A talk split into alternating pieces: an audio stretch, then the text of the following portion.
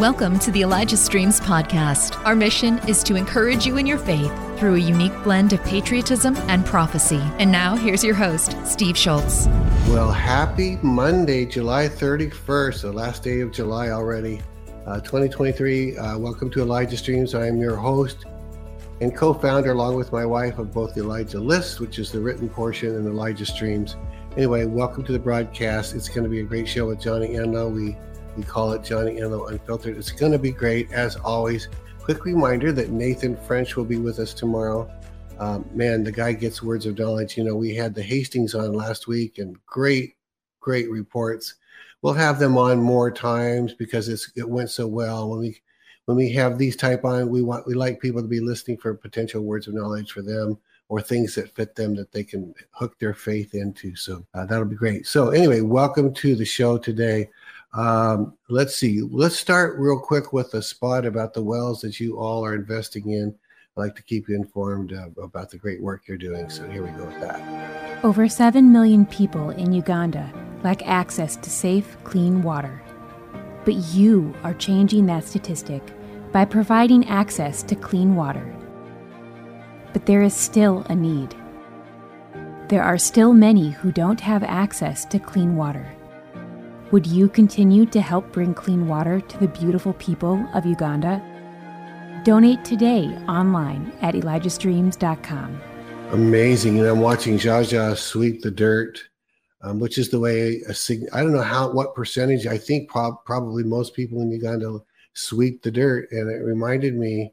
I never thought about that until watching it when we were kids we had this place that we lived in, and there was a, like a fort and a tree house. And for the fun of it, the dirt that around it, we would sweep the dirt because we that would make it look all clean, and it was fun to do that.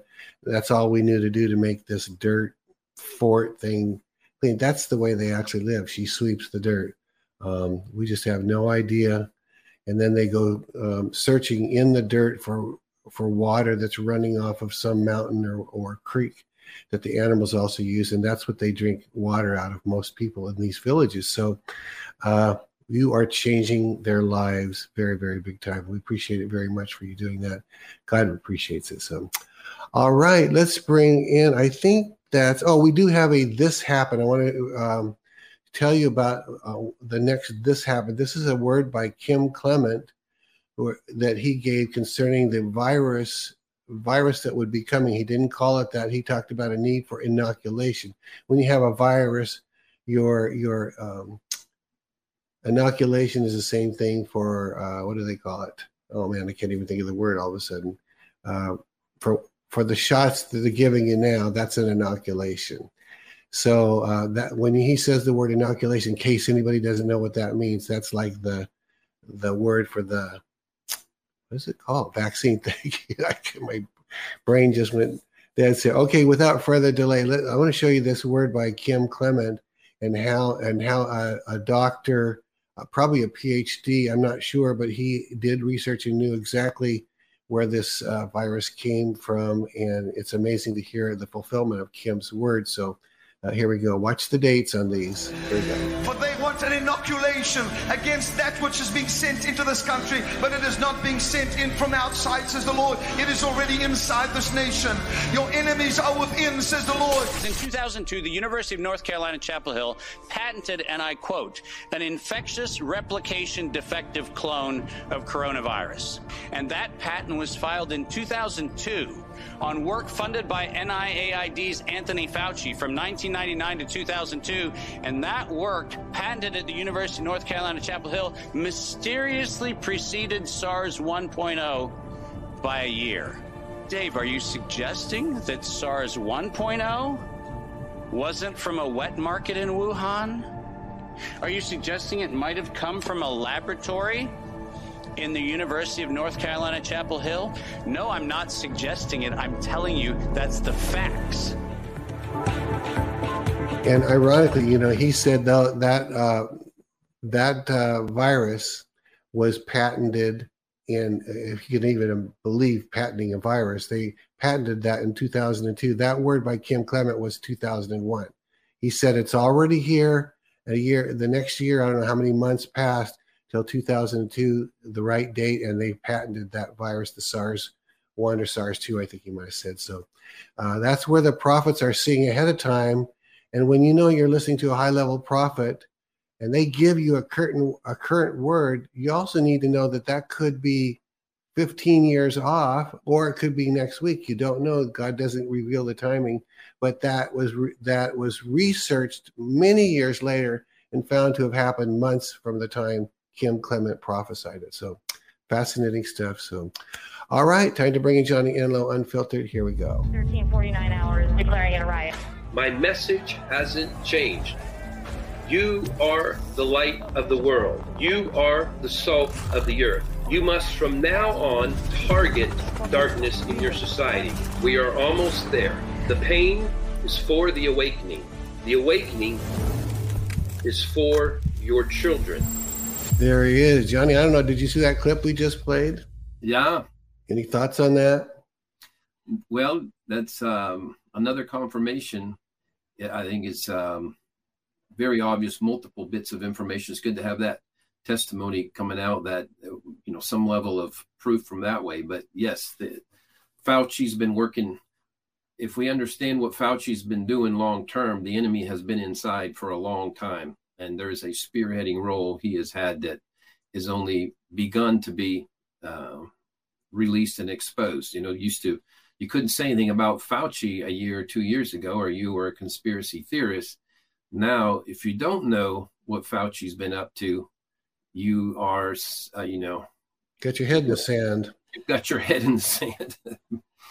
so anyway, yeah. Amazing. Well, before we get, I've got some questions here for you, but before we get into that, um, do you have any thoughts uh, about, you know, there's supposedly a guy that's going to come on and blow the lid off of what the Biden crime family has done? I think it's supposed to happen today. I mean, do you have any thoughts about where we are in this scenario and what we're about to witness? Well, we're, we're having wave after wave after wave after wave of proof, proof and truth.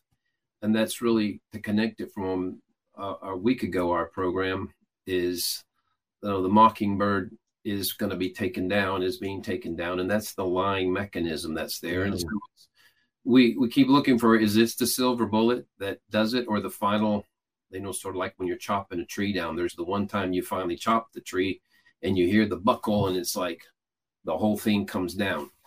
It's hard to know. Um, on one hand you're just like well much greater proof has been released already over the last couple of years. And the picture's gone around the whole world via the internet on Biden, uh, Hunter, uh, children, and everything. Like there's uh, the reams of evidence are so massive. You uh, there's a part of you you could get in a negative posture toward and say, well, nothing else has done it, but there is an accumulative effect. And there is a cumulative effect of the people being awakened as well. And so this is part of it and I don't have um, I don't have from the Lord or the Holy Spirit if this is any kind of def- definitive thing, mm. but it's all headed towards a definitive thing. This is all headed towards the removal of the mafia from the seven mountains that he's promised, and multiple other promises that he's made as it relates to our nation, the nations of the world, the deliverance that he's bringing in a mass way, and so yeah, and, and this is a good point to re to remind people that what we've been saying, what especially you've been saying. Uh, there was one program last year, I, it could have been earlier this year, where you said God will usually tell you what and almost never tell you when. So that thing with Kim Clement, all the prophets, every prophetic word is in this same vein.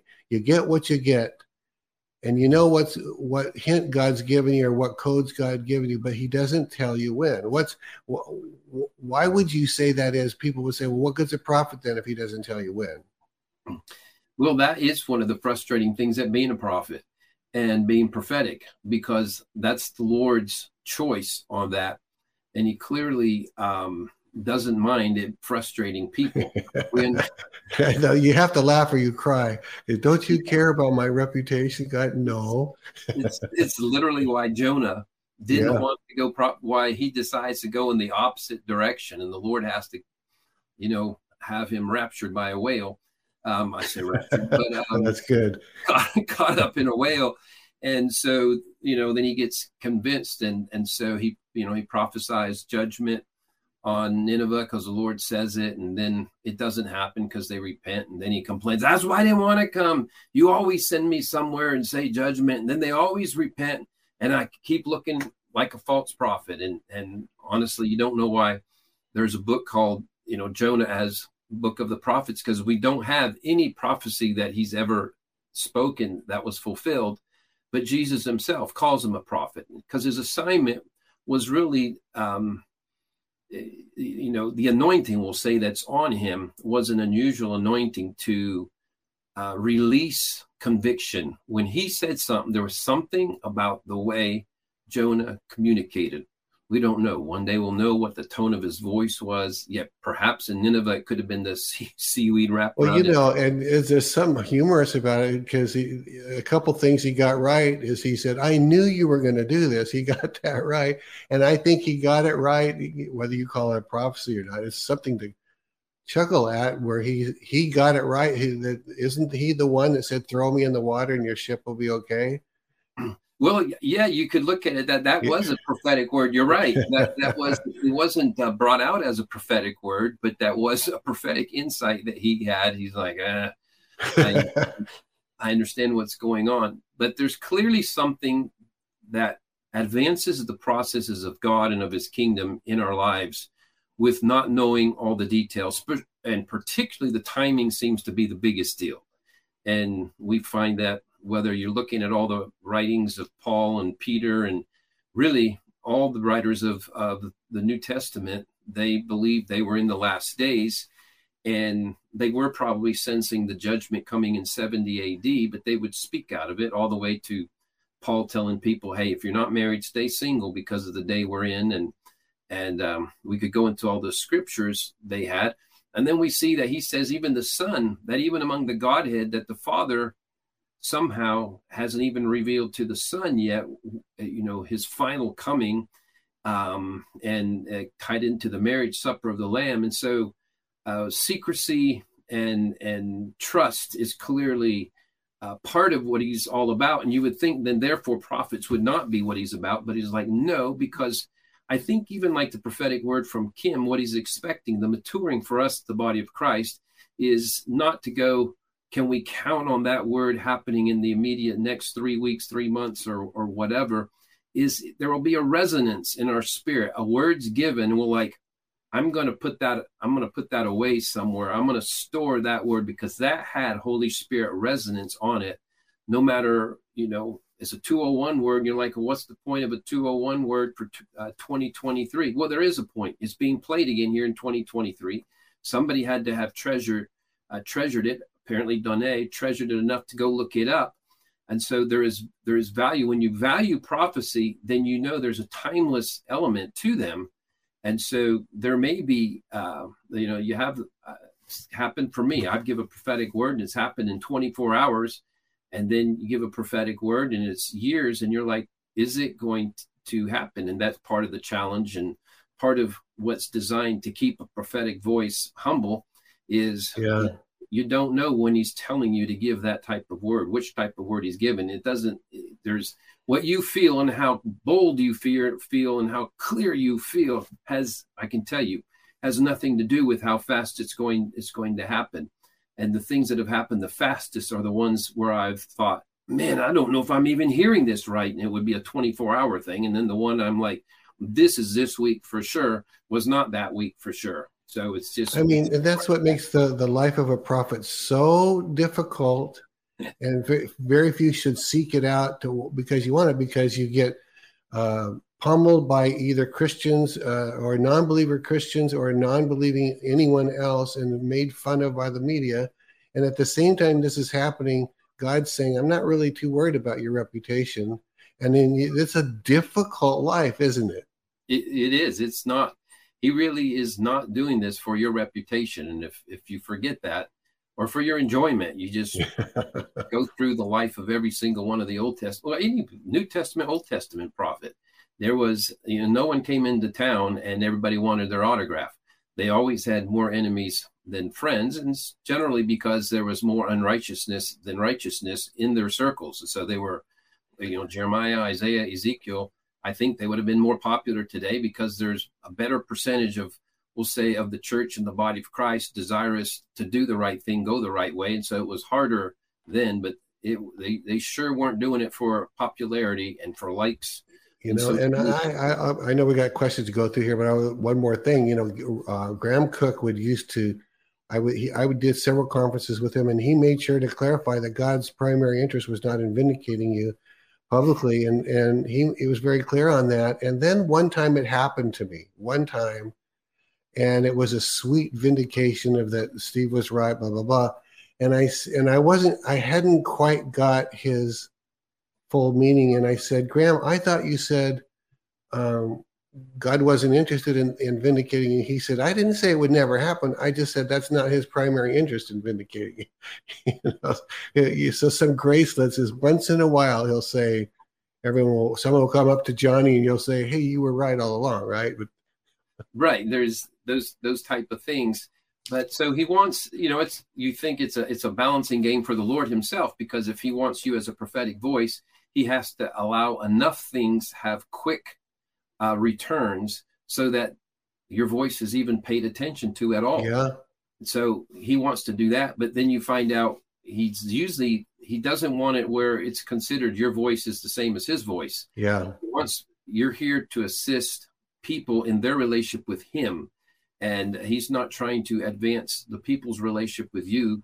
They grow as they listen to him more and to the degree you can assist them in that way then to that degree you are helpful for him you are working with his purposes. So that, that's good. yeah. All right well this is a day for q&a so we're going to go down the list and here's your first question. Uh, this one's by jackie. She could have asked this question weeks ago because we we stopped doing q&a for a while because we had so much to do. So Jackie's question is what is what is the first, second, and third heaven? Uh, point blank, what's the first, second, and third heaven? What is that all about? And where is the second heaven? I'm going to add where is the second heaven in Scripture? Well, so let's just um, start with the reality that we are talking an area of mystery, and um, and often the person that has experienced first second in heaven, uh, first, second, third heaven realities the most, um, we'll say the expert at experiencing it is often um, less than expert at explaining it. And so, therefore, it stays um, a little bit muddled. But I'm going to share it to the best of my understanding and uh, how, and some of it's going to be obviously right. And then, you know, some of it you can process and see again what the Holy Spirit that causes to resonate in your, your own heart spirit. So, in simple ways, the first heavens to me is, and, and I think obvious, is what we're exposed to as humans. This is our reality, is the first heavens. And um, another way I'll, I'll, call it is the realm of light. And um, without going into it uh, too too deep, but that is um, that is our realm. The second heavens is um, the the second heavens is a realm. Think of them as realms again, not like physical geographical areas, but they're realms. Is a realm where the demonic realm, Satan and his demonic realm, they have been confined to that realm. Um, if they weren't confined there, then we would be facing probably uh, too great of a battle. Um, because in some ways, in some ways, because you think, well, if I could just see them, it would be easier. But if you saw the size and the number of characters that are against us, we would probably all remain in, in a loss of heart uh, category. And so they are forced, and think of that as a dark realm and uh, the dark brain, B R A N E. And so that's the second heaven.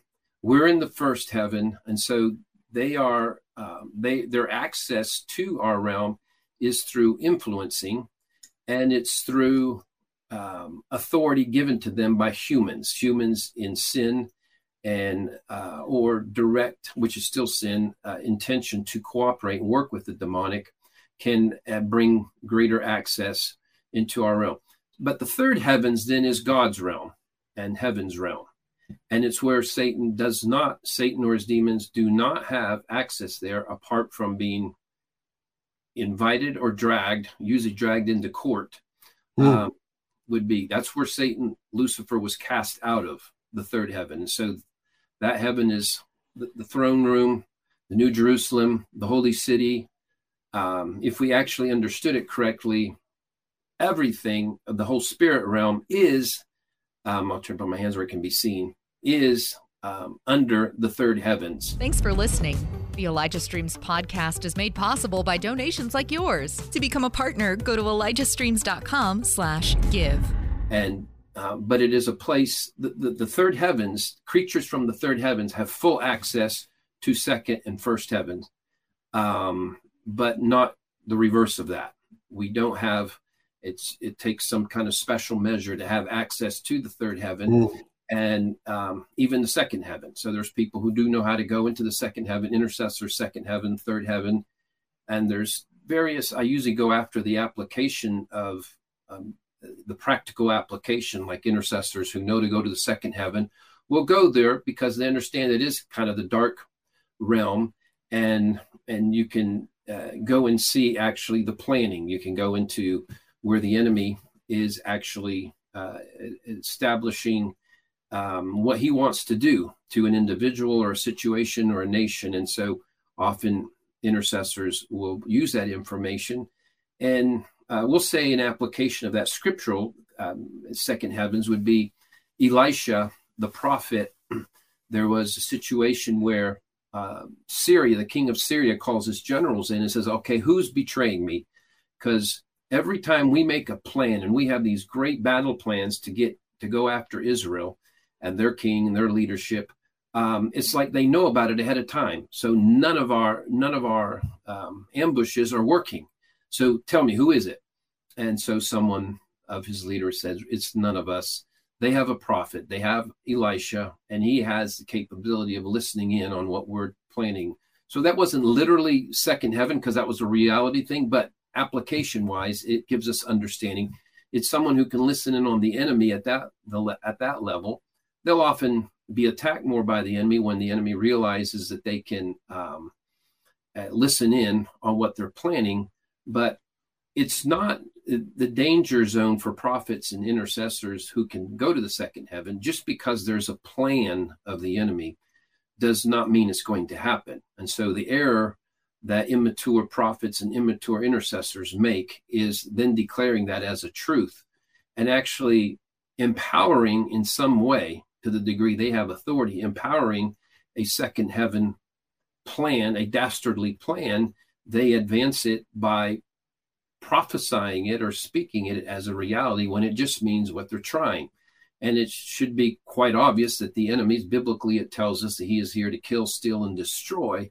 And so that's what his plans are always going to be. So it shouldn't be surprising.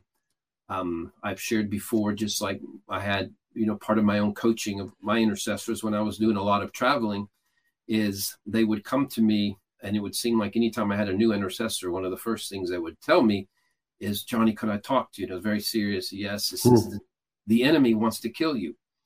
And um and so in some way there's a gun directed at you and what and so but I heard it so much, I would, you know, it didn't move me and, and I would say to them, Why doesn't he want to kill you? And, Good uh, question. Wow. So I was like, listen, I know he wants to kill me. Uh, we're bringing life. We're setting people free from demons. We're bringing hope. Um, people are being healed, delivered, set free in all kinds of ways. Of course, he does. I said, it only matters to me, like just as far as being helpful to me with your intercession, is if you see that, then seek to get a third heaven perspective on it, the Lord's perspective. Go above, go higher. And if if you see if the warning is confirmed from there and they say, yeah, you need to do something about it, which you just did actually, then then we can address it. If there is an order from there says, yeah, back off, shut the meeting down, uh, retreat. There's not enough angel cover for what you're doing. Then that's fine. But on, I, I told them, I said, 90% of the time or better, you're going to have what the Lord is doing to uh, in the light of that plan of the enemy. He who sits in the heaven laughs. So you see that comes out of Psalm 2. He's up to dastardly deeds. The conspiracy, uh, the conspiracies are for sure there, biblically established to us. David saw that, that the nations rage, the leaders, the kings, the, uh, you know, the New World Order is making dastardly plans. It doesn't mean they're going to succeed. And so it really helps us in going above them then. And we find out, well, if he, and we want to agree with him, if he's laughing at the enemy's plans, then we want to join in and laughing at. Them. Oh, that's good. Um, uh, let me just uh, piggyback on that. The second heaven thing. Um, isn't there a strong possibility that if a prophet, a real prophet, not just a fake one, not a wannabe, can a real prophet be tricked by the enemy to prophesy second heaven revelation? And how would that happen? How could he be tricked into into prophesying second heaven? You kind of just referred to one. Well, it happens actually all the time, and I've okay. had to confront. It's been one of my assignments over the years is to confront even stuff released nationally of seeing a judgment come in, seeing. Uh, and I won't say who and tell too much. Try to keep it somewhat secret, but yeah. let's 15 years ago that a certain um, well the the flu from Hong Kong was coming in and that there's no way to stop it um, because a, a, prophet had seen it in a dream. And um, I remember having conversation with the prophet and he's like no it's coming in. I saw it in a dream. I go it's not coming in. He goes looks at me like what are you talking about? And I says we're not agreeing with it was the World Health Organization about to go to level five, announcing that this flu was now going to come and it was going to be, you know, horrible and could kill up to a fifth of the world and this and that and the other. And I said, we became aware of that. I'm from Atlanta. I wasn't in Atlanta uh, when I was talking with this prophet, but I was, I said, I'm, I'm from Atlanta and that's where the Center of Disease Control is and they're the ones that released that edict saying it's about to come. And I said, we canceled it for my church, uh, for my platform, pulpit. I said, they are saying this is coming in. It's not of God. It's not His will. It's an intent. It's it's an attempt and an intent of the enemy. And so we are blocking it. We are saying no. We are taking our authority in this city and say you may not come in. And so I had to tell even the prophetic voice who was releasing it even nationally that this was coming in because he had seen it in a dream. And that's what happens way too much. Even this year, last two years, we've had too many. You get a dream of second heaven intentions and you prophesied it's as real and it's coming in and you you miss the point of it. It's it's uh, you know there's there's a, a, you pray against it, but then there's a choice to make. There, something in your spirit should tell you what's the right response and you never just go with what the second heaven is plotting and planning that's just a, it's to me that's just a principle it's a starting point you hear the enemy's plotting and planning something you want to go you want to go higher.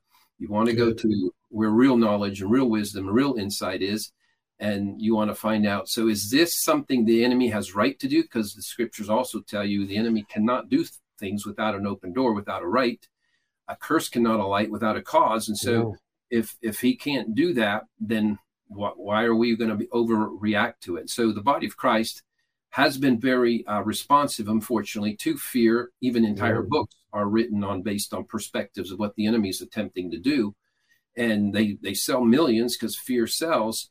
Um, and it's a great disservice, and it's actually a danger zone uh, uh, for prophetic voices to the degree that the Lord has used you truly, and He considers you one of His prophetic voices if you then allow your voice to be used to scare his bride and to uh, advance fear and advance agreement towards a dark agenda, you literally put yourself in um, in danger uh, physically because uh, uh of it's such a big deal and it's such a you know people are afraid of the the Old Testament uh, standard of well if you miss a prophetic word you can be um, stoned or or whatever if you get it wrong. But it's the greater danger zone is your position before the Lord, because if He sees not just you get it wrong, but there's something inherently wrong with advancing the enemy's messaging, and that's what can get you you you you know you pulled back in some way. Your plug gets pulled, and to the you know it's up to the Lord what size of a pulling of the plug it is um, for that but let me add uh, this, Steve, because this is an insight I really haven't shared okay. before. Is so if we understand the realms, the first heavens is our realm, third heavens is God's realm, second heaven uh, is again the the interference realm. So it's a realm that interferes. Um, I've had prophets that have said, and I, I, really I've pondered it, and I think it's true that any prayer request that makes it to the third heaven gets answered. So if you get through the interference realm, it'll get answered. And I think this is why we have it's our lack of understanding that part of the mystery mm. that gets us disappointed a lot with God. And and we misunderstand him because we're like, well, you say if you pray, this will happen. It didn't happen. And so we're relatively ignorant about the resistance realm um, that's between us and the throne room. And I think a lot of that resistance actually has to do, this is a good picture for us and for the body of Christ at this time. Think of, we've shared before how Lucifer, Satan, is a legalist. And he has a massive contingency of think of, think of, uh, you know, a Wall Street um, legal firm. He's got his own legal firm, and they are in, uh, and he's got uh, he's got a big crowd of them. And as prayers come up, they bring accusations against whoever's bringing those prayers. Oh, okay. And anywhere from uh, some level of sin, and it's not all sins, but there's certain sins. It says, you know, there's talking about even husbands and wife, uh, the unity between you, that your yeah. prayers be not blocked. Well, who's blocking it? And so there is second heaven blocking of things um, because of uh, legal matters. And legal matters can go into um, you one time asked for something, but on the side, multiple times you say, I just don't think God hears my prayers anymore. And you've kind of cursed yourself a bunch of times. And so there wow. is combat in the courtroom of heaven. It doesn't mean the enemy, that the Lord will go with that. But if, and the enemy was, uh, will say, they don't really have faith. They're just saying this. You can't give them this and we just don't know how all that that's our area of a little bit of uh, confusion but it goes into why certain things aren't just simple well i asked why didn't he just do it second heaven interference and a lot of it is over legal matters and to the degree we get an advance in understanding that to that degree i believe we'll see next level of uh, prayers being answered. Is it? I want to drill down on that one just a little bit. Is it that God, you prayed? Let's say you're you're praying amiss because your faith is sucky, okay?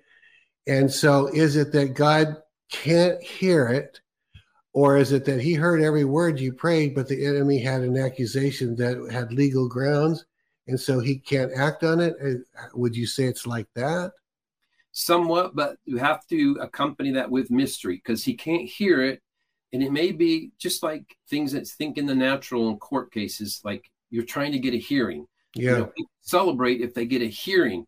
Will they get a hearing? No, they won't. They won't even. It's what's going on in Congress right now. They're trying not to allow the Department of Justice is trying not to allow a hearing of Hunter Biden's former partner who will tell all on it, and they're trying to block it because they know it's damning uh, uh, information that'll be coming out. Their victory is if they can block that from even getting there, then they don't have the consequences of this report coming out. And so there are, you know, the, the scriptures are full of the Lord, the Lord saying, You pray, I don't hear him. And there's there's talking of his face being turned. And so it's like it's not like he hears them that again, we don't know if things are shared for us just so we can understand it in that kind of way. But there, there are things that don't even make it as a hearing to the Father because they legally get blocked. Well, and you know the scripture that there's that one that you you referred to: husbands love your wives, and uh, you know as unto the church. Da, da, da, da, and it's either that one or one similar to that. He says he's talking to the husbands. If you don't do that, your it says that your prayers be not hindered. So the the the language that the Lord chooses is if you don't love your wife and treat her well, your prayers are hindered. End of story. Full stop. Right? It's like there's some mystery in that. Yeah, and there's a bigger, bigger, a much bigger one, or I guess it's Jesus when he's teaching on the Lord's Prayer. Um, forgive us our debts as we forgive. Well, who's keeping tracks on that? It's going to be second heaven disturbance, demonic, whatever, Lucifer. His name is accuser. So he's there as a prosecuting attorney and we're there asking and we're pleading and we may fast we may fast 40 days and plead for the lord a breakthrough on something and and the enemy is there saying they have not forgiven somebody uh, right here your own guidelines say you can't you can't forgive them that one. And and so those are the things that we we remain too ignorant of is how many things that we are self-sabotaging um, our own advances our own breakthrough because we don't do some clearly plainly laid out things in scripture. Like there are just if we have unforgiveness it's just going to cost our prayer life somewhere. Yeah. And and, and um, you know i had a someone who works ministerially in that. He said he found 90% of the body of christ to have unforgiveness in them but they had excuses and explanations um, for it. And so you know well it was you know it was uniquely cruel and mean and whatever. But there's not that kind of we don't understand uh, that the connection between blocked prayers of breakthrough for our own uh, future destiny and the fact that we feel entitled to hold on to something but we do have a legalist and we have a legalist army uh, that will block and interfere from the second heaven and it's something i think the lord wants us to pay more attention to um, anyway. Yeah. Well, you know, I'm going to throw one more out. This is an important one to me, but it's also very complex. So I was a child of abuse. You've heard many have heard me say that, uh, but God has still clarified to me. Now, both of my parents are now with the Lord. Um, has clarified to me that I'm to honor my father and, and my mother, and and even after they're gone. So I tell the truth about my father but I also honor him and I thank God because he lived, I live, because he had a plan, he had a plan for him, you have a, and all different kind of things. And anyway, that says even Jesus repeated that and says it says honor your father and your mother that it may go well with you. It was a very specific, really right good. But now talk about that.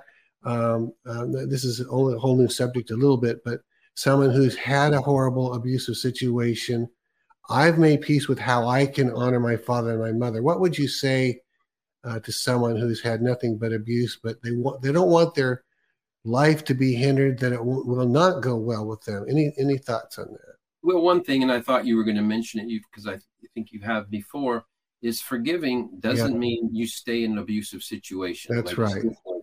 Um, eh, you know, if you had a choice, unfortunately, that's what's so sad about being a child is you have no choice yeah. but stay in a situation and it goes on and on and it compounds uh, you know the injury of it all and the lord knows that the lord knows it's clearly uh, there is a difference between growing up years under being physically sexually violated yeah. by a parent and and the fact that they didn't give you a promised raise and uh, you know at work it may be hard um, but that is that is just an easier um, forgiveness we'll we'll say that or if somebody pulled in front of you in traffic.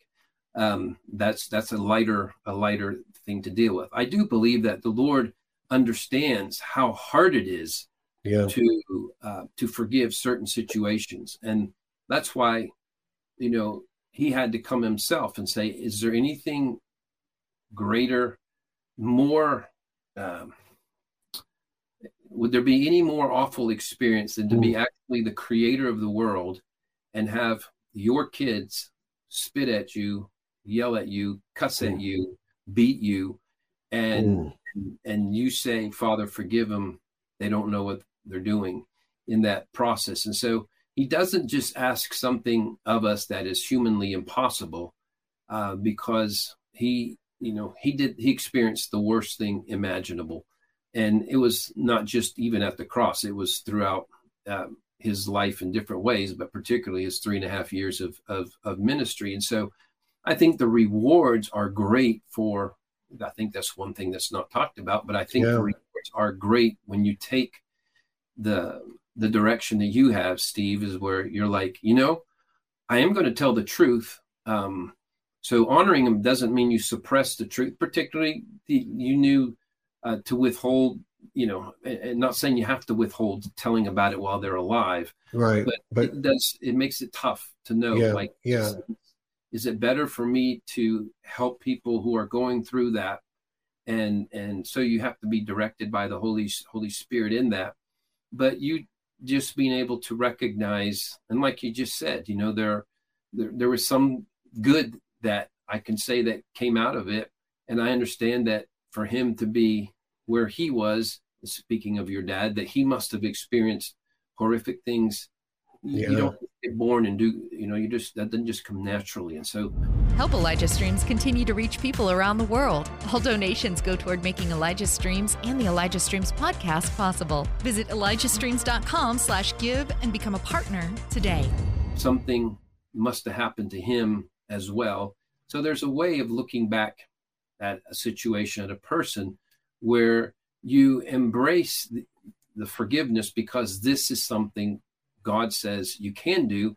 But if you needed the motivation of, you also don't want your prayers blocked because your own progression in life and your destiny gets blocked. And I think that's probably an underreported aspect of it that we're looking at right now. Yeah, I was I was always very I have always been very motivated by the scriptures that said what will block things going well with me, what will hinder my prayer. That motivates me just on the face of it whether it's whether it's fair that I have to forgive or fair that I have to honor. I was more highly motivated by I don't want my life, and I mean that's what I would uh, exhort other people to do is be motivated by by the benefit of of following through on that. But, all right, well, we camped on that for a while. Okay, Sam is asking when Jesus was on earth, he had the harshest words for the Pharisees and not government.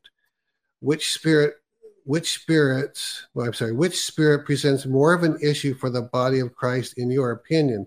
The spirit of Antichrist or the spirit of religion? Well, in a very real way, they both are um, Antichrist spirit in the sense that Antichrist, the Greek word Christos, is anointing. They're anti the anointing, uh, either way you look at it and but I'll expand more into what I think they're they're, they're talking about.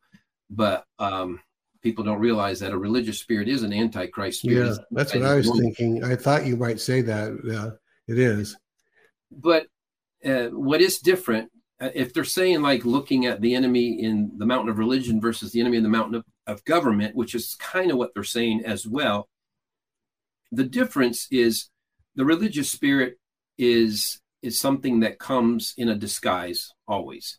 So it's like Lucifer. There's an uh, there's an attempt to an intent to deceive, and um, think of what we've been mentioning a few times last few weeks of a wolf in sheep's clothing mm. versus just a lion or bear. David talked about the lion or the bear. He stopped the lion or the bear, um, and so that's that would be kind of something the enemy attacking you from the mountain of government in a direct way. But often, what is so much more painful and more dangerous and actually influences a whole lot more people is the wolf in sheep's clothing hmm. uh, dynamic, where you you thought it was somebody you could trust, you thought it hmm. was that type of situation. So, yes, there's a reason Jesus would go after them at a whole nother level. He didn't seem to spend a lot of time attacking the centurions or um, even Caesars and and others. You know, there's some comments here and there, but he would call them, you know, vipers and snakes and, and white walled sepulchres and like the worst things that you could imagine. He, that's what he would call the Pharisees and the spiritual leaders because they were supposed to be representatives of him. And so these were like supposed to be his pastors. And and and so it is a greater evil that they're doing. Evil you expect to do evil that which is disguised as good yeah. you don't expect that. So there there is they are right. Um, that is a, a greater um, indignity that the lord hates more. Yeah big time big time. Uh, okay blair asks this question. Pastors must go through ordination. Okay so that's first of all pastors must go through ordination. We all kind of get that it says, but not apostles, prophets, evangelists, and teachers. What are your thoughts on this? well, this, this could, uh, you know, could uh, go long as it relates to ordination. Everything about biblical government governance, just about everything um, about biblical government governance is out of order. Um, and, and let me explain. So, um, you know, there is no biblical like if you try to say find church uh, government that allows for a pastor, one man that pastors a church, and you say this is a scripture, it's the book of Second Peter, so you won't find it. It's just not there.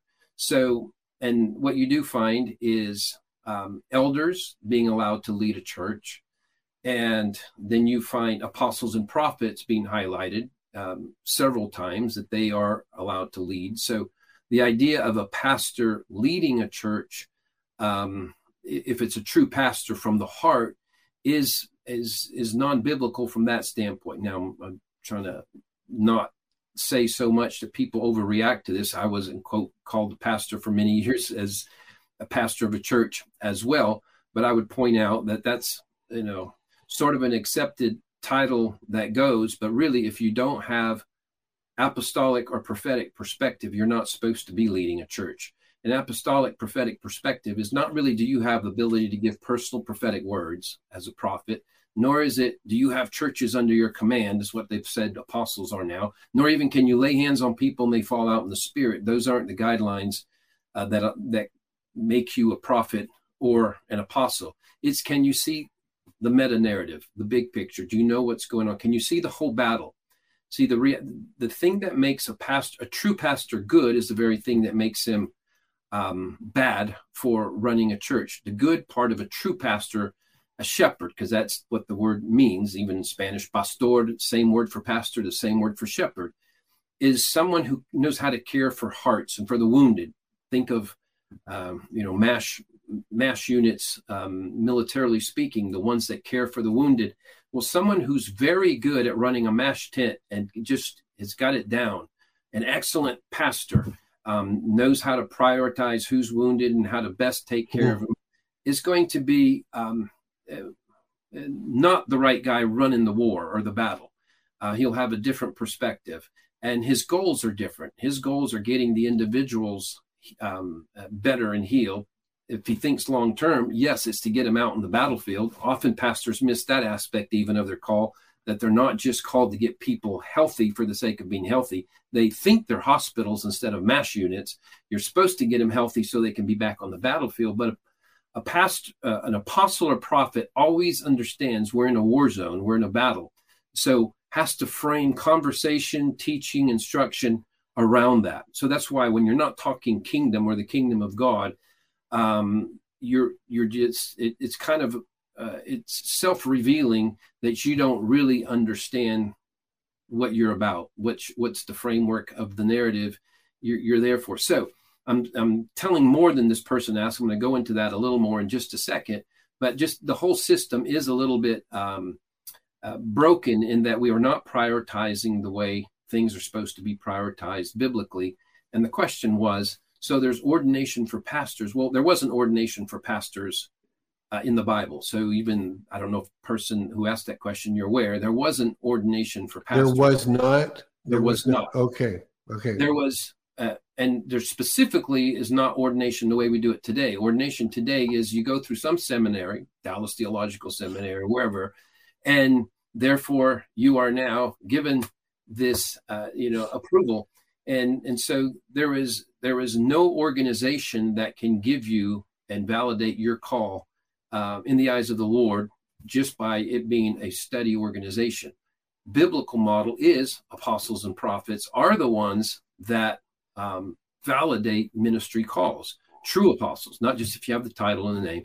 True apostles, true prophets, because they're thinking in context of the battle and the war and the narrative and the victory we're all working towards and and understand all these things we've been talking about the last several years that Daniel's prophesied into that we're headed towards when the saints rule and reign at a, at a next level.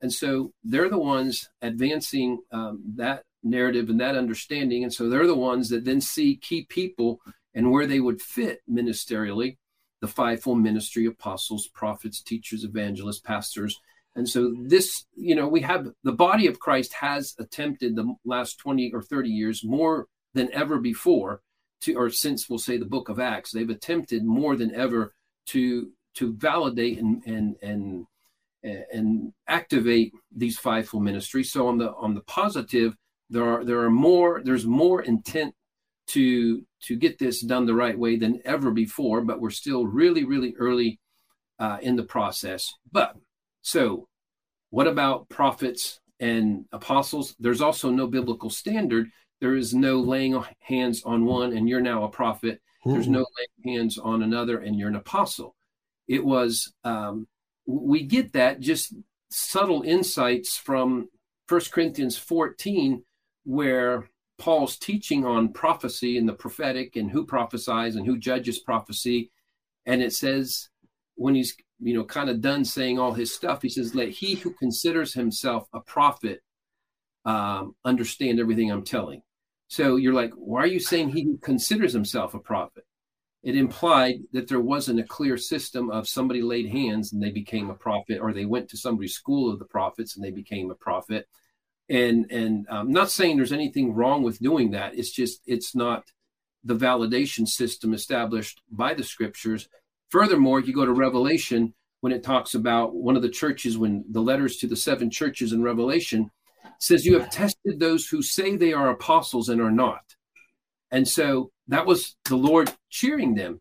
So it's like, so you could say you're an apostle, and and apparently so and but there's supposed to be proofs of being apostle it wasn't who laid hands on you it's do you have the proofs of an apostle hmm. do you have signs and wonders do you have the humility do you have you know there's i have a whole teaching on that sometime as well so um, i don't know if that helps well yeah and I, you know i was going to say this john Wimber you i'm sure you must have heard this in the past he you know because people especially back in john Wimber days well when is someone going to recognize me as a pastor and lay hands. When's gonna when's when are they gonna recognize me even as an elder? I they don't see. And John Wimber would say an elder elds. An elder is someone who elds, and a pastor is someone who pastors. You think you're a pastor? Go pastor, pastor people. In other words, walking around even in your own church, you can pastor people in a pastoral way. I don't know. What are your thoughts on on if you're if you think you're something, get busy doing it. I don't know. What what would you say on that? Yes. Um, you know, just uh, nobody, um, nobody laid hands on me and told me I was a prophet. Yeah. Um, if anybody needs to hear that, like, well, you weren't validated by. Um, You're in trouble now, Johnny. But um, so there is, uh, there is, you know, there's where the Lord validates you through you just go around and you speak words and then they happen. And as I've shared before, for yeah. me, that's I didn't call myself. I still don't. But people have been calling me for over 20 years prophet because um, so many words that I've given have come to pass, and and unique words and words of discovery of treasure and and bigger deals, um, even. And so it goes with what you just said, though. If you're an elder, eld. Um, if you're if you're a prophet, you know that's the unfortunate thing if you're needing a school of the prophets so you can have the diploma to put up in your wall so you can tell somebody um, if that's the reason for it it's not really why you, yeah. want to do it. Now if you went to the school of the prophets because you really wanted to learn more about it. So i'm not knocking school of the prophets type thing. We have trained and, and, and taught on the prophetic in various capacities as well here in other nations. And so there is something good uh, about that. But ultimately, you're going to be recognized as one when the fruit of what you do is enough. Now, I will say it's not 100% that. The unfortunate part of it is there is suppressing of real giftedness in the body of Christ, where somebody who has uh, real prophetic gifting, real whatever gifting, pastoral, we know women who have, in general, better pastoral hearts than men um, that may be controversial, but I'm just going to tell you the truth. Who are the discerners? Who do you go through in your own household when you have kids for discerning a situation and caring? Yeah, true. true story. And so you have all these scriptures that are not understood or twisted in some way to not allow women to pastor. And so it's not just that's where it goes. Okay, I mean they can still exercise it. You're just going to have to exercise your caring and pastoral heart without being approved uh, or recognized, and so you have to do so without recognizing. And, and isn't there a certain there's a certain reality that if you're doing what you say, elding or pastoring, uh, uh, you will end up getting recognized by the people. So uh, my example is I took the advanced training with CI 20, 30 years ago next year, it'll be 30 years. And they didn't lay hands on and say you're a prophet. And I and they said, don't go home and say you're a prophet. I've never said I was a prophet. I don't think I'm a prophet. But they said, but go go home without announcing you or anything and just begin to prophesy to people if you feel led. I happened to be on the ministry team of that church again 30 years ago. And so the very first Sunday, I I had felt a real release because because that thing set me free from things that were and I just started giving words. I was praying for healing in the ministry line, then I'd start giving words. Pretty soon within the week three, there's lines wanting me to pray for them. In other words, when I did what I was supposed to do, lines form. You know, if you're pastoring, there almost be uh, around lines of people will follow you to want you to be pastoring. In other words, encouraging, building them up, speaking into their lives. There now you're pastoring, right? I don't know what thoughts. Well, yeah, and actually, as I was going back, to, I, I mentioned prophesying over 20 years. It's been 30 years, and here's the deal is even when it was when ministry was breaking out and breaking through for me i was traveling to central and south america i wasn't even attending. Can just show you not recommending this i wasn't even attending a church. And um, because we had come out of a, a, a horrible situation we've told about uh, before and it was it, it, we were meeting with friends. It was just tough finding any place where we fit. And so we were making trips and I, I would have scores, you know, those days if people remember you, they'd come up with their tape recorder, could you pray for me? And so I, it would be hours on end in multiple yeah. days doing that. Um, and, and because we'll say, you know, a reputation of the prophetic was, um, was going, going on and was going out. And so, you know, it's, it's a little bit of both that like do whatever he's called you to do and be. If you need the title first, it usually means there's an insecurity inside. Yeah, inside totally. Is is the reality. Totally true. Totally true. All right. Uh, Rich is asking, how did you discover a victorious eschatology? Eschatology, your last day study of last day events. If anyone wants to know what that means, uh, how did you discover a victorious uh, eschatology? What books or teachers had an influence or the greatest influence on you? Well, and again, for those of you, if you this is your first time or first or second time listening to me, you have to go back to many, many um, of our Monday uh, messages yeah. this year to go through all the victorious what what it means, victorious eschatology. Eschatology is end times, and so there's a victorious outlook, and it's very simple. We get it from Daniel that the end game is the saints um, manifesting the kingdom to such an extent that, as as Daniel prophesied, the whole earth was filled, like the kingdom of God was like a mountain that filled the whole earth, and there is a crushing of every other kingdom, every other manifestation of the Antichrist gets crushed.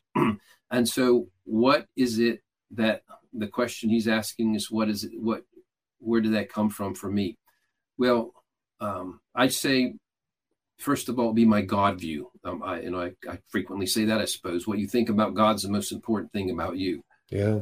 The God I've gotten to know is just too big and powerful for there to be a a mediocre outcome or end game. So hmm. I I I I just couldn't from you know from I'm going to kind of lay out several points, but point number one is my God could not create a storyline where his people struggles and struggles and struggles and then finally he feels sorry for them um, and then he removes them and then finally deals with the enemy that he called us to deal with where he said you know the god of peace will crush satan under your feet. You arise you shine you are the light of the world.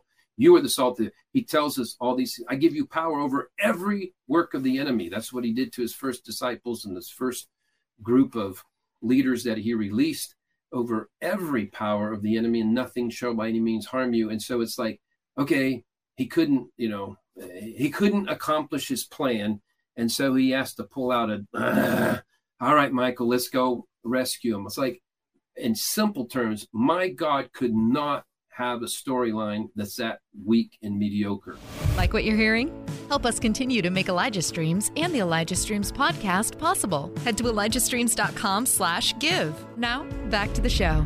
But furthermore, um, you know, my love for the scriptures um, and my love for the for the Lord Himself, as I study Him, they go together. My love for the scriptures, um, and in it, again, it makes the God I know greater and greater. But then you just look, you know, I shared a couple weeks ago, I think, a theology of the earth, um, with which about, I don't know, with about 40 or 50 scriptures that show his care and concern for the world. I, I shared there, if your theology of the earth is proper, then it's it, that's almost establishes 90% of victorious eschatology, just having a correct uh, perspective on the earth, just based on the scriptures from Genesis 1, where he says, and he made, you know, before he ever made man, he made the mountains, the sea, and earth, and he let there be, let there be. And God thought it was good, and then God thought it was very good. And that's before he ever put man there. And then he ends up with the New Jerusalem descending on earth to earth, and and it creates a whole new dynamic. And you're like, and I've, all the scriptures from there. So when you love the Lord, love His scriptures, it also um, that feeds into it. Now, in recent times, it's only in this last several months or whatever that I've um, uh, recommended, um, and I, I, will to people because of his scholarly work. Harold Eberle, uh, he has you know victorious eschatology, and he has some other uh, uh books. Let's try to um, think of another book of. Uh, what was the name of another book? Well, anyway, he does, and it's not that I have a 100% agreement um, with him. I don't, I'm not even sure of all his points, but he does a defense uh, basically of, of victorious eschatology that coincides. He does it kind of from a different perspective of going directly into scriptures and scrutinizing. I start with my perspective of God, and and uh, doesn't mean it's better. It's just that's how how it is. And so I think if you read his books on on victorious eschatology, and I wish I had that other book. I just want to recommend. Um, right now. I think I have it right up there. Uh, let's see. Uh, all right. Well, anyway, it, that's so. If somebody wants to look into it more, look not just into that matter, but look into um, not just his book, um, Victorious Eschatology, but I mean, it's pretty much enough established there. Really, he has other stuff. Uh, um, I've read another recent book because I'm I like the way he thinks and processes, and he comes yeah. at a little different than than I do. But that was the crep. The question is, you know, how do you how do you get there? And so that did you start, Johnny? Did you, as long as you could remember, was uh, losing the church losing and God finally saying, "Okay, I'll rescue them." Was that illogical on its face always, or did you come to a point where it just was losing? The God you knew was not adding up to what people were teaching. I mean, how did that? Did you used to be on the other side? You know, even the movement I grew up in, that I then kind of confronted it as a cult. Yeah.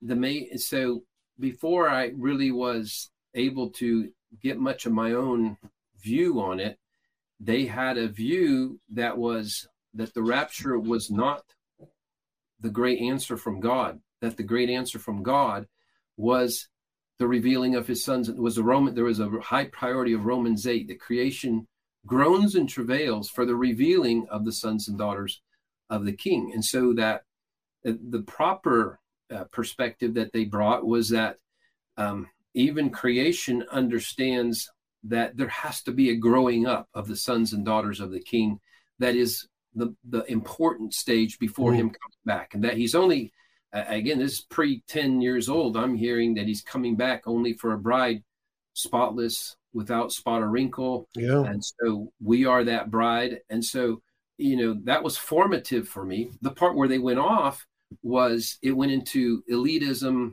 and perfectionism yeah. and even discounting what God did on the cross through yeah. Jesus Christ. Yeah.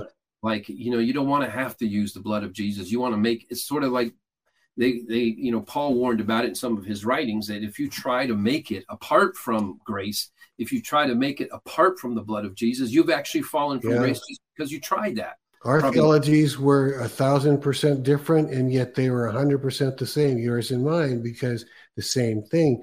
Because God was coming for a, a bride without spot or wrinkle, we needed to get without spot or wrinkle. The sooner, the better. And then they then they codified what things created the spot or wrinkle. Pretty soon, you don't need the blood of Jesus because he did their theology by some magical thing, made it all possible, but that was it. Now that it's possible, let's get holy, and here, here's the rules. I mean, yeah, right. Like, dresses an inch below your knee yeah. are made you um, holy, and uh, you know, no group movement I grew up with no facial hair, yeah, uh, wow, no, no long hair, and there's all these these natural things that you did and didn't do that, like you said, they codified what what that was, and so instead of uh, so you start with the truth that yeah, creation groans and travails for sons and daughters of the King, but they're they're looking for anointed sons and daughters of the King, yeah. ones that carry His love, His presence, can exactly. heal the sick, can love, can hug the leper, whatever. Not ones that can walk around like the Pharisees and like, why are you not holy like I am? Because that's kind of it was the weirdest package. Well, didn't you walk around saying like we did? You might, we said we're the one true church. Didn't you say the same thing? For sure. And didn't we? Didn't you say you're the true church in Revelation? And we said we're the true church in Revelation, uh, the, the remnant church of Revelation. That's what we said. Did you say that? Well, the way it, and I won't say I said it, but I grew up under that. Yeah, yeah. It was said even a little more sophisticated and elite. it was in in like the context of the tabernacle that there is, you know, the tabernacle had the outer court, yeah. the inner court, and the holy of holies. Sounding familiar we were the holy place uh, people that this is this is yes if you want to be one of the outer court so uh, believers that only cared in salvation and making it into heaven were outer court christians those that understood that they needed to live in purity and essentially not need the blood of jesus anymore they missed yeah. the point that even in the tabernacle the same blood when when there was the shedding of the blood um, that blood this it dripped all the way into the holiest of holies like there was no entrance into oh, it man.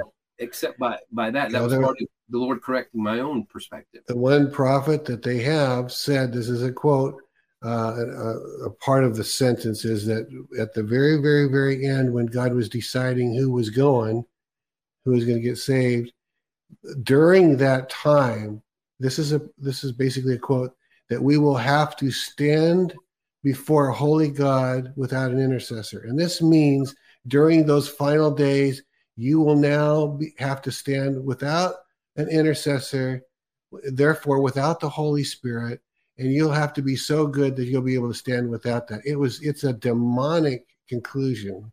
Steve, it truly is amazing. You said they're 100 miles apart in some ways, but it's the same spirit because literally the leader of the movement I grew up in uh, said, It's going to be as in the days of Noah when they're saying open, open, but if you can't essentially like in the ark that they couldn't they couldn't open the door, it was too late.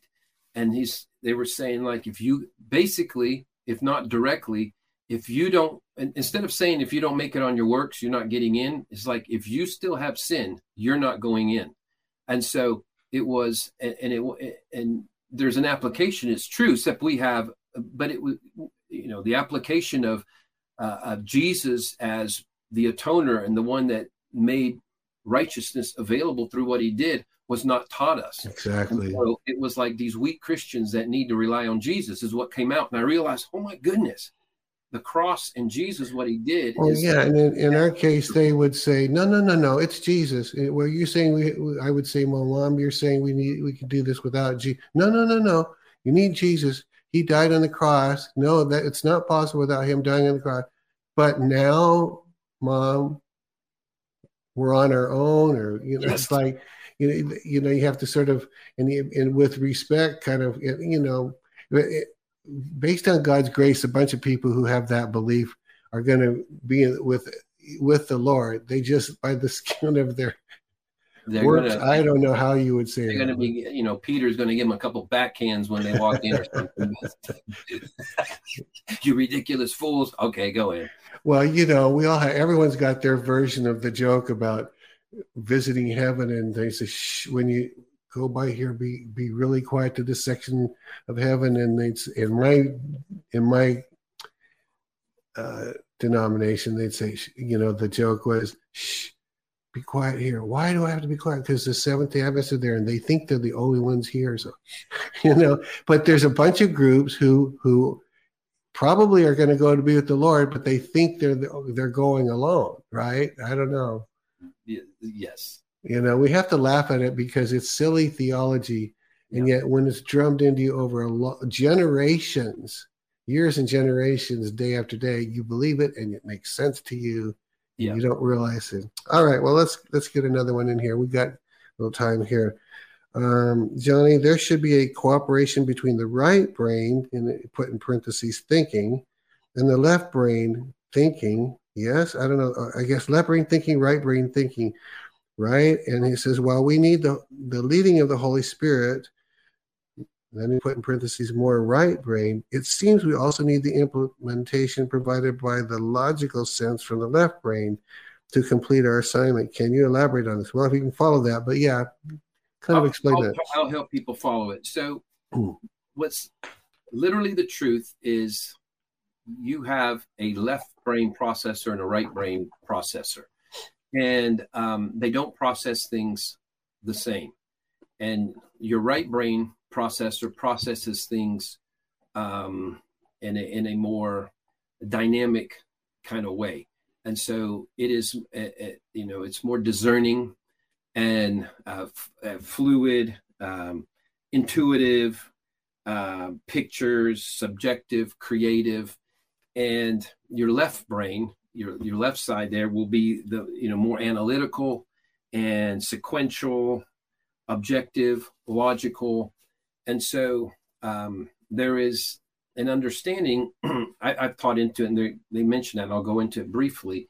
It's really there's a whole message that is that is good to get get on it is even part of the um, messing up of the education system even part of the uh, design of the enemy in order to produce bad fruit from the mountain of education is to press brains into the left. And so and to reward left brainism. Again uh, left brainism ends up being more like the tree of the knowledge of good and evil Mm.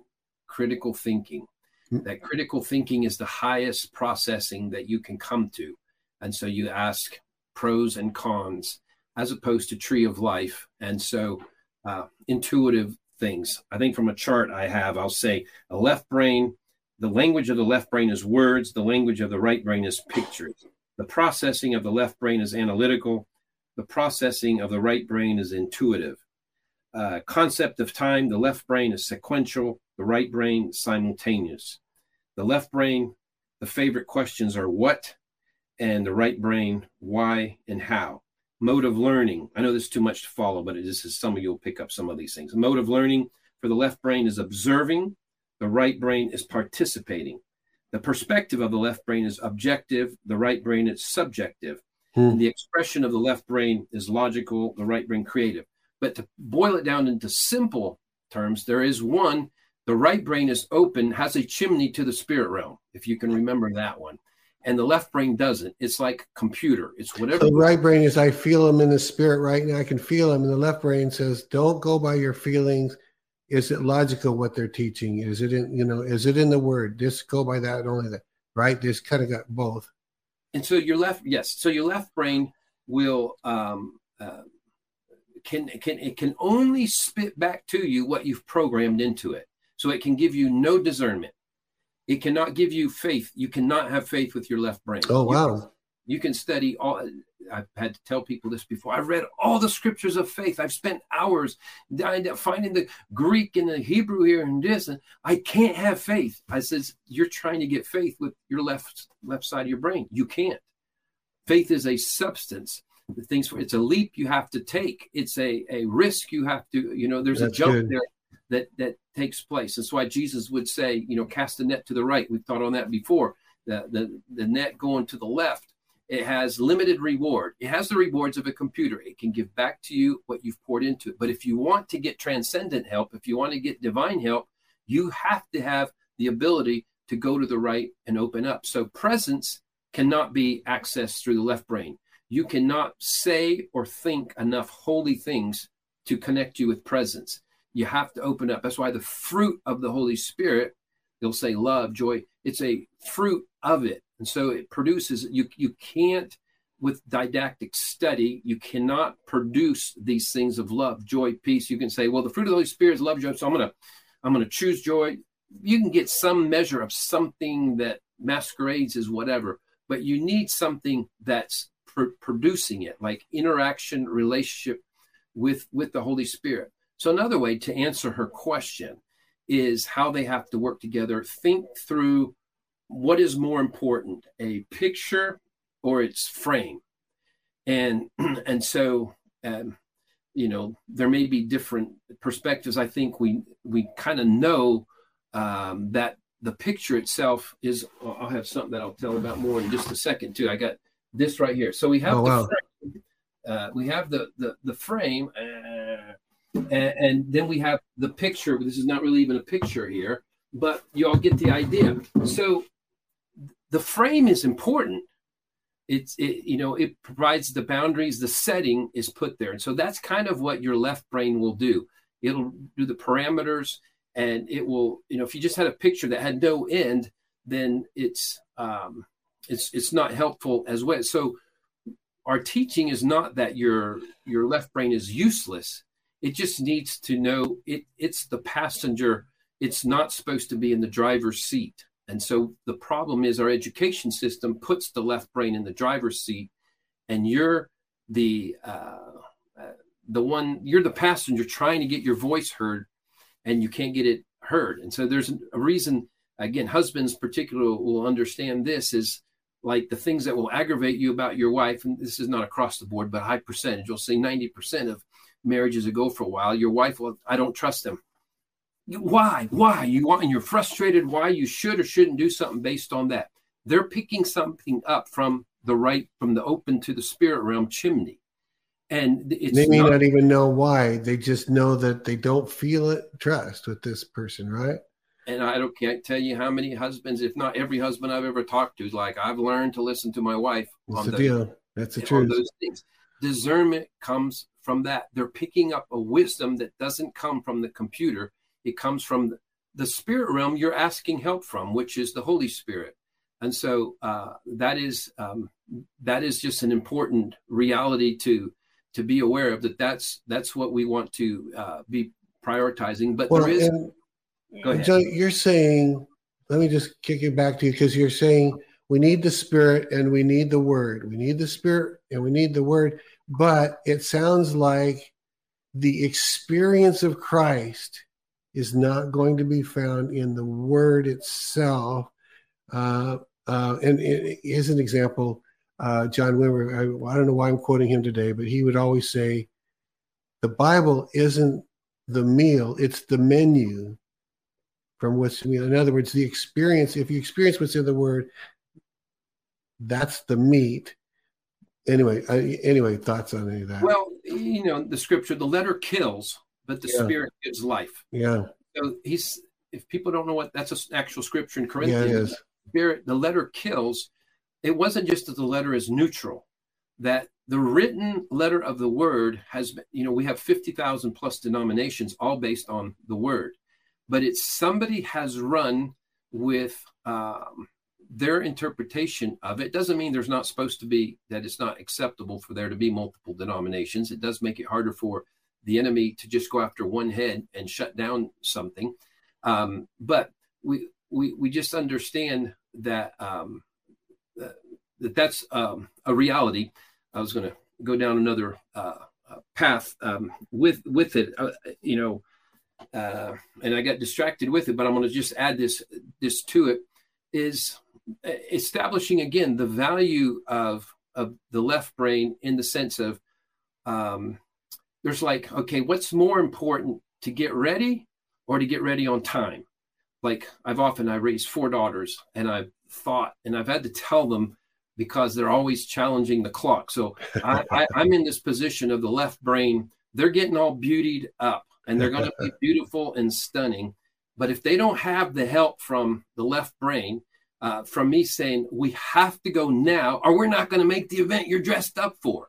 Um, and so there is uh, value and, and purpose for that. But you're back to what Steve's just saying. You're not going to experience his presence. No, um, when it says the righteous shall live by faith, faith is not an operation of the left brain. You will never get a, a process that leads you to faith. Um, you will never get a, a, process that's in agreement with the tree of the knowledge of good and evil. Pros and cons are never, even if it ends up something that sort of agrees with pro, judging something by pros and cons, he will never ask, if you go through all the instructions of God and the Holy Spirit, whether it's the children of Israel, whether it's whoever, it always violates pros and cons. Thanks for listening. The Elijah Streams podcast is made possible by donations like yours. To become a partner, go to elijahstreams.com slash give. Uh, you know, Moses, raise your rod.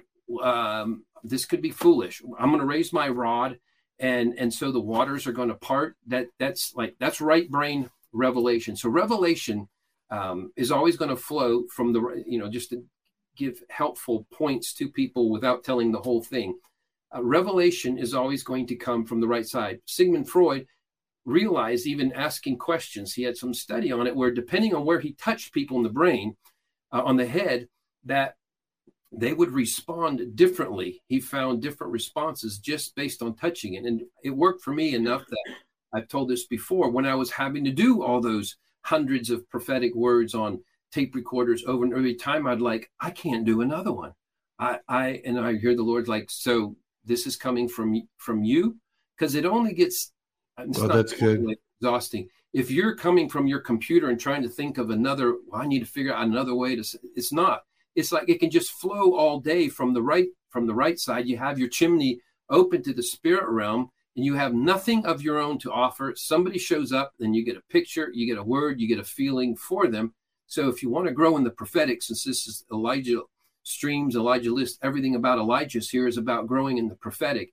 You really need to learn how to uh, make a turn to the right side and understand that you were conditioned to have the right side of your brain shut off by education itself, by instruction. And the more education you have, if you went into the masters, if you went to the doctor of divinity or doctor of anything, you know, you're so far in the left by design that you cannot even hear the voice of God unless you repent. By that means, consciously turn away from valuing that processing because men don't get into a pride thing is like, yeah, these women, they got, uh, you know, they just get this feeling and whatever, and we're supposed to go with it. And you find out a whole lot more truth is coming out of that than than their their processing. Well, so you know, and and this is going to be really weird because I've never quoted uh, John Wimber so much in my entire life. I don't know why he's on the brain today, but great guy. He's with the Lord he would co- i would go to his conference of signs and wonders and johnny he would he would t- when he was trying to do theology he would read large passages that he had pre-written.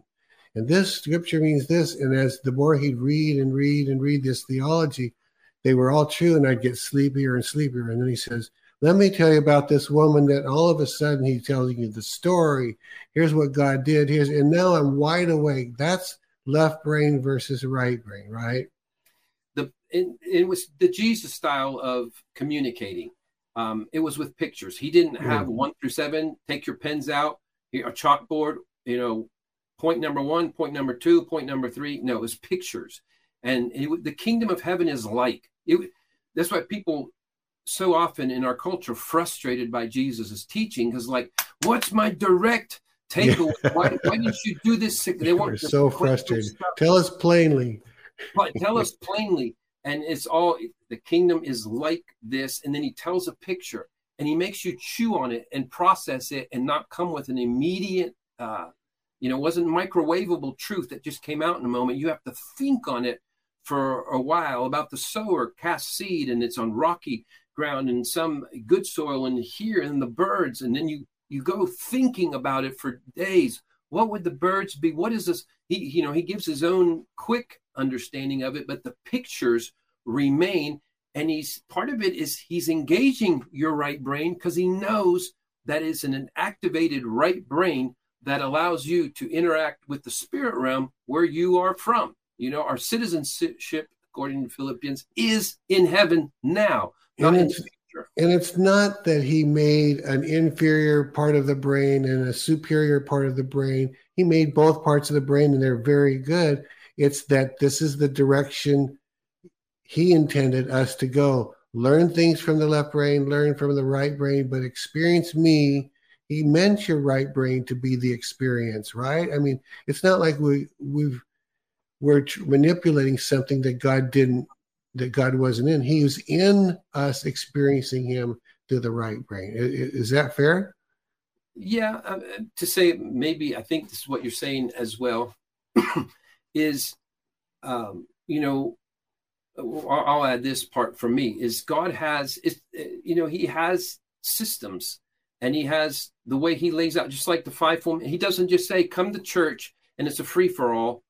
Like he he establishes some order, and mm-hmm. he's like built first apostles, prophets, and then he gives a, uh, you know a layout of how this meeting is is supposed to function in, in some kind of way.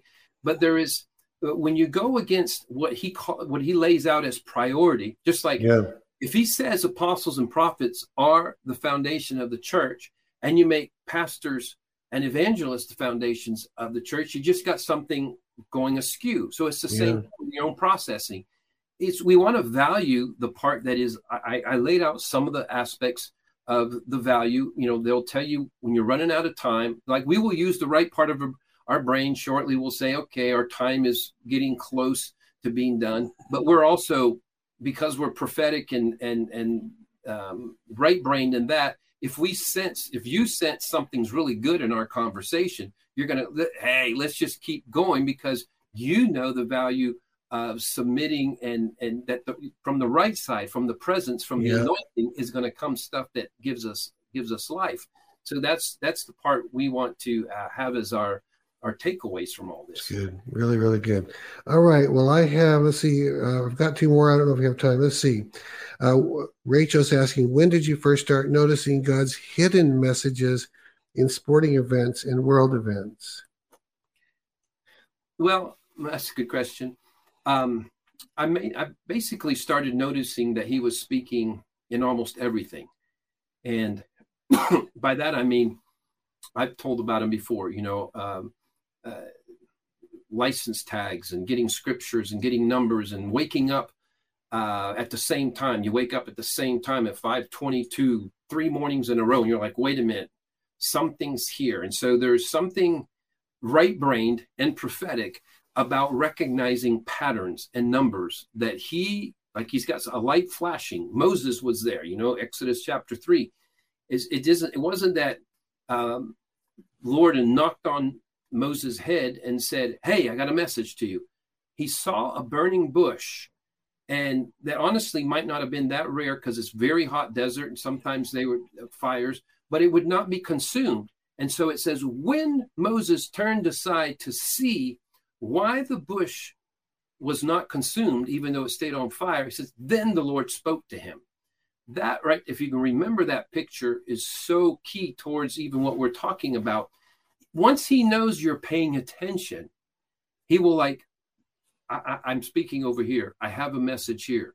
And it's really part of my own personal joy with the Lord because uh, it was me overcoming years of elders in a in a cult like move saying God hates sports and hates competition and hates all that.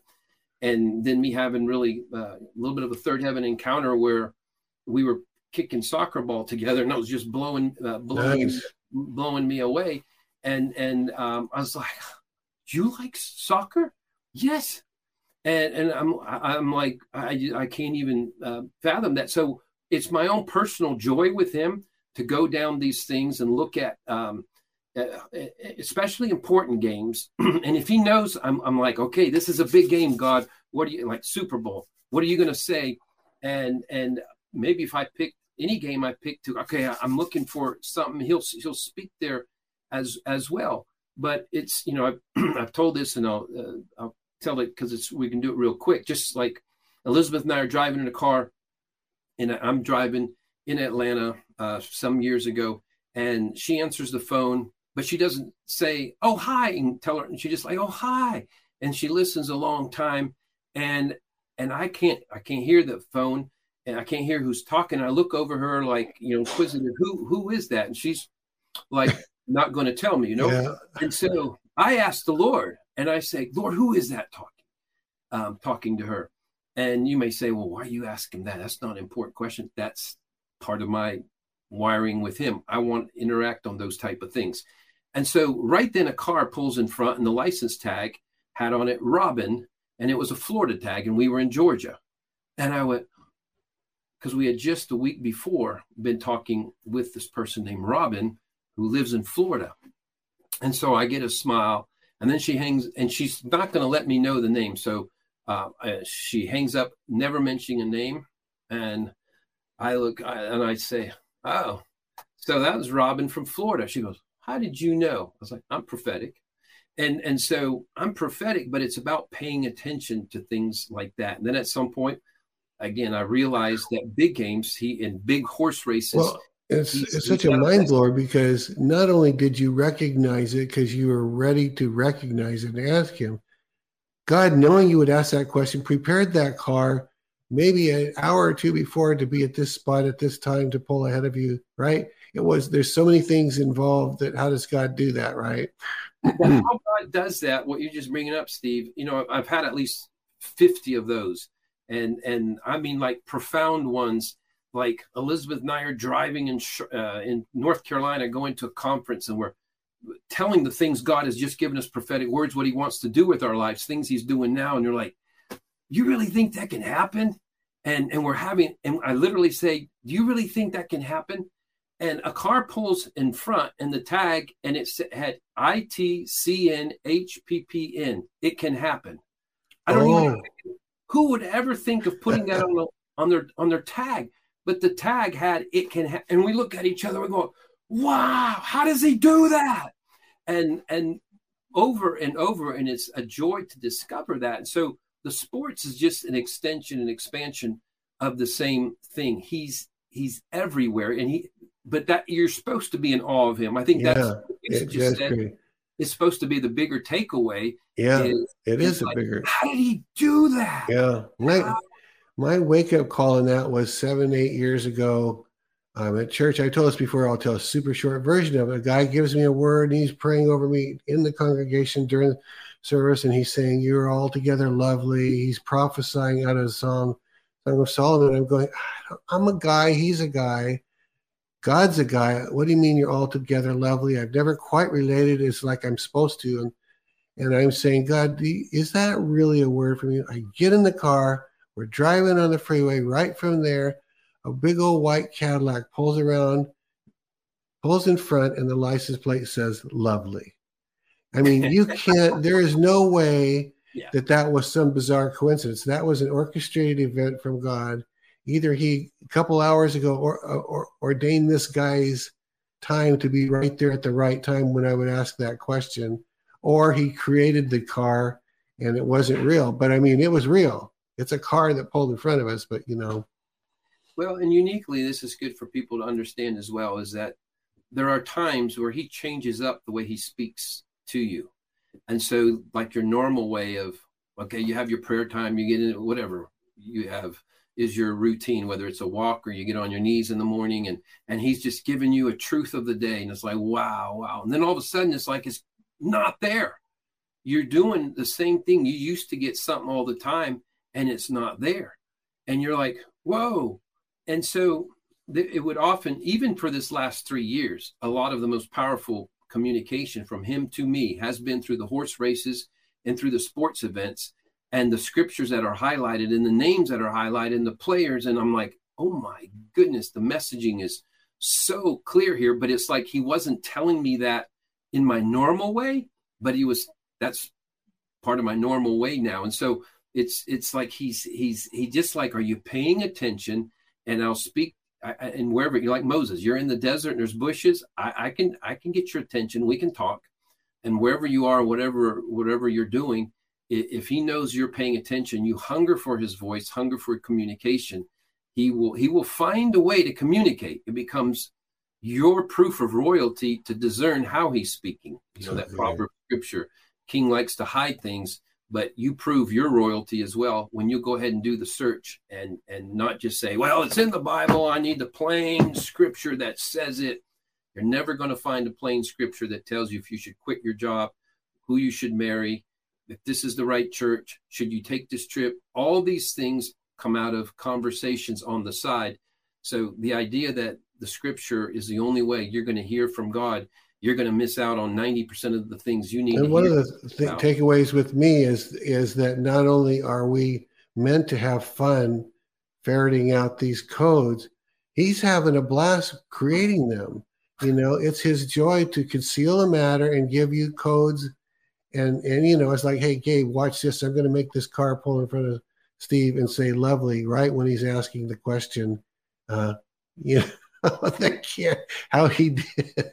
I mean, I'm still laughing about it years later. How did he do that? It is, and that's what he wants. Is like, yeah, in all of his capabilities. It how, is. That's why when I know that God, I'm like, and we're going to have some mediocre end where he's going to come and like, okay, I see y'all getting beat up, and I'm sorry. I didn't know it was going to be so hard. I, you know, I, I wanted you to be overcoming church. The gates of hell can't. I guess the gates of hell did beat you up, so I'm going to have to rescue you. And you're like, I don't think so. Amazing. All right, we got one more question. Uh, Richard's asking, do you have any idea how things will look different on the mountain of education when it's done God's way? The mountain of education, what will that look like? Well, you know, I think we covered a little bit of that just by going right, left brain realities because, and and for time's sake, I'll, I'll refer people to um, the book Seven Mountain Prophecy. I have a chapter on the mountain of of education in our book um, rainbow god seven colors of love as well as there's a really a chapter on education and and many aspects but to, to do the real short version one of it is there has to be an education system built around right brainism as opposed to left brainism. And and and it has been intentional being us being pushed into left brain. Once you know that then you understand um, why I'm saying what I'm saying. In his presence is fullness of joy. At his right hand, pleasures forevermore. And so there is um, the reality that, that that becomes a big a big piece of the puzzle. Furthermore, once you understand that in God's education system, personalized instruction is of supreme value. Hmm. And, um, and when you when you build a system that understands how to incorporate personalized instruction. By that you know we we have the seven mountain understanding. You can be wired more for creativity. You can be mar- wired more for business. You can be wired uh, in all kinds of ways. And it, you know scripture proverbs train up a child in the way he should go in his natural bent. So when you cookie cutter everyone and make everyone like you're going to do art whether you have any capacity to do so or not and, and we don't care if your brain is hurting from advanced trigonometry, other math, you're going to uh, do copious amounts of this. So when there's force fed, and like you're going to do that instead of even uh, um, uh, being able to prioritize other ways of learning. And it's hard for me to say it all in short order. Seven Mountain Renaissance, which is my book from 2015, I have the thickest chapter on education and how education system is going to be over overhauled. But those um, those become uh, uh, two big parts: the personalized approach, understanding that there is just because someone you don't just decide someone's dumb, uh, someone's an idiot, and someone needs to be flunked because they're not doing the work. Their brain and there's it operates in a different way, and sometimes their brain is operating in a way not just because they're wired differently, but because of trauma. Hmm. And so there is you, we, the personalized approach understands this person can't even learn anything right now if we don't take care of the trauma. So there has to be a pastoral component. And then what are they wired for? So that has to be incorporated into education system. And we'll say the third big leg is God at the center, because that's what all the isms, atheism, humanism, agnosticism, every ism, rationalism removes God from the center and he is periphery. He is if he exists at all, he's orbiting you, and you are the center of it all. the fear of the Lord is the beginning of wisdom. So any type of education or instruction that does not start with we have a creator, we have a source, we have a maker, and that our entire uh, assignment is to develop wisdom on how to please him, how to interact with him, how he wired us to experience the most joy, which is by being in alignment with them. And so those three things become the big deal. So good, so good. Johnny, really good, rich stuff today. Um, appreciate it. Now, we don't know from week to week whether we're going to do Q&A, but get your questions sent in. Yeah. Uh, it, was there any uh, website or email that we needed yeah. to show? You guys might not be ready for that, so if you don't have it, that's okay. But uh, sometimes if you uh, hit reply on an email and say, "Here's a question for Johnny Enlow," they'll try and get that to us. Um, so on the emails, you should be a subscriber at ElijahList.com. You get your emails. You could always hit reply on that and say, "A question for Johnny Enlow." Uh, there, there's a, a website, JohnnyEnlowUnfiltered.com. That's a website we set up, I believe, and and then you can type it in there, like in you type it in the box. I think that. All right, hey Johnny, you feel like praying for the people as we close? Yeah, let me tell. I yeah. want to applaud oh. the questions that did come in because um, that does encourage me to uh, keep looking at, at, at the questions and um, and so there was high level of of questions and I appreciate that from you. Good. I was just going to um, mention before we pray. I know I could tell them afterwards, but you mentioned as well the Hastings program. So last yes. um, Wednesday we had um, uh, with Henry and Amanda Hastings, and they they have had scores and scores of testimonies of healings, tumors shrinking, um, and people filled with the Holy Spirit, and rooms being filled with joy and presence. I think the presence component of it was so so great. So if you all, you know, that's part of. There's a program, especially you get to the ministry. Well, the the whole thing, his testimony, Henry's testimony, is about going from left to right. Yeah, it is big time. and then it's all about uh, experiencing his presence and his healing and all that. So uh, part of you know, if you need a corrective measure of how to go from uh, left to right, uh, go ahead and um, look at that program. That will be good. I wanted to tell you before we close. Elizabeth really wanted me to, and I want to as well.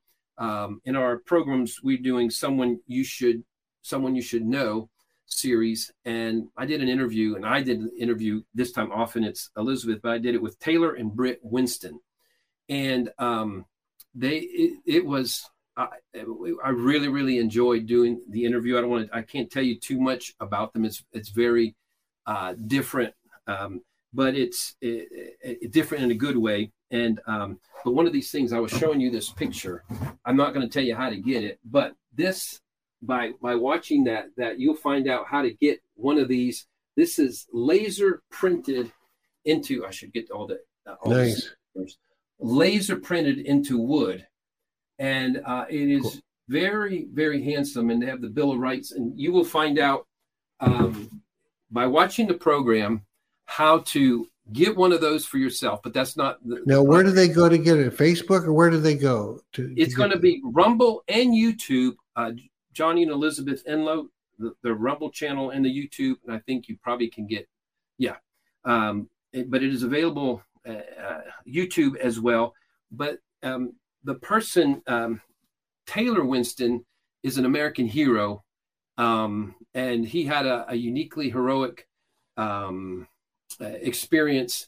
He was, uh, I'll, I'll, spit it out. He was one of the, um, he was at the Las Vegas shootings, Steve. He was oh. one of the, oh he was one of the concert goers that was being shot at. You know, over 50 killed and 800 something shot at, and and so he began in the midst of the shooting. Um, he command commandeered a truck and for he rescued bodies.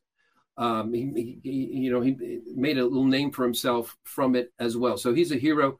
So he's the one that makes these, but there's more to him than that. There's surprises. I want to leave some surprises for you uh, when you watch it, but you would have a way to um, get one of these and bless an American patriot and hero, as well as um, bless a, um, a funding for um, advancing freedom, governmental freedom through Central and South America.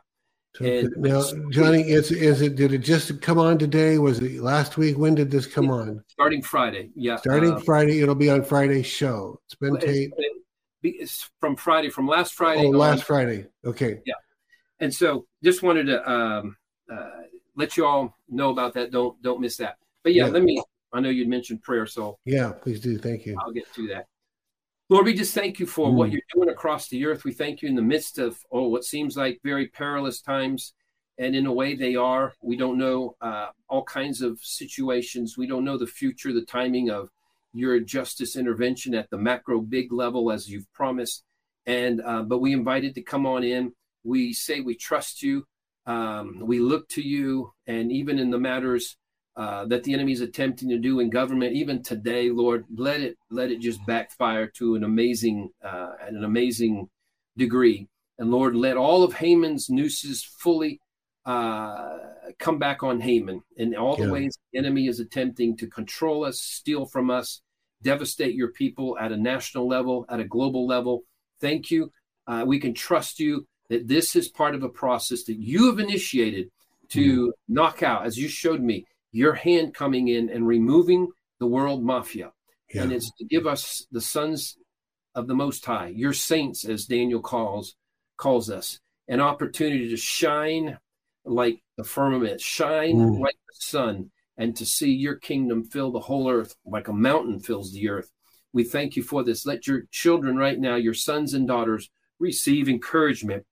Let your presence be upon them even now. Let them be healed delivered, set free, set on fire. Let their dream world be invaded by your dreams for the good things that you're doing in our day. Thank you, Lord. In Jesus' name we pray. Amen.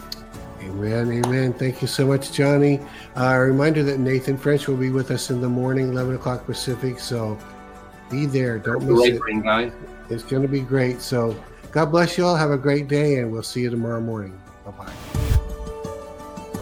This has been Elijah Streams. Thanks for listening. For more episodes like this, you can listen to the Elijah Streams podcast at elijahstreams.com on Apple, Google, and Spotify. Join us live every weekday at 11 a.m. Pacific Time at ElijahStreams.com on Rumble and Facebook. Elijah Streams is part of Elijah List Ministries. Go to ElijahStreams.com slash give to become a partner today.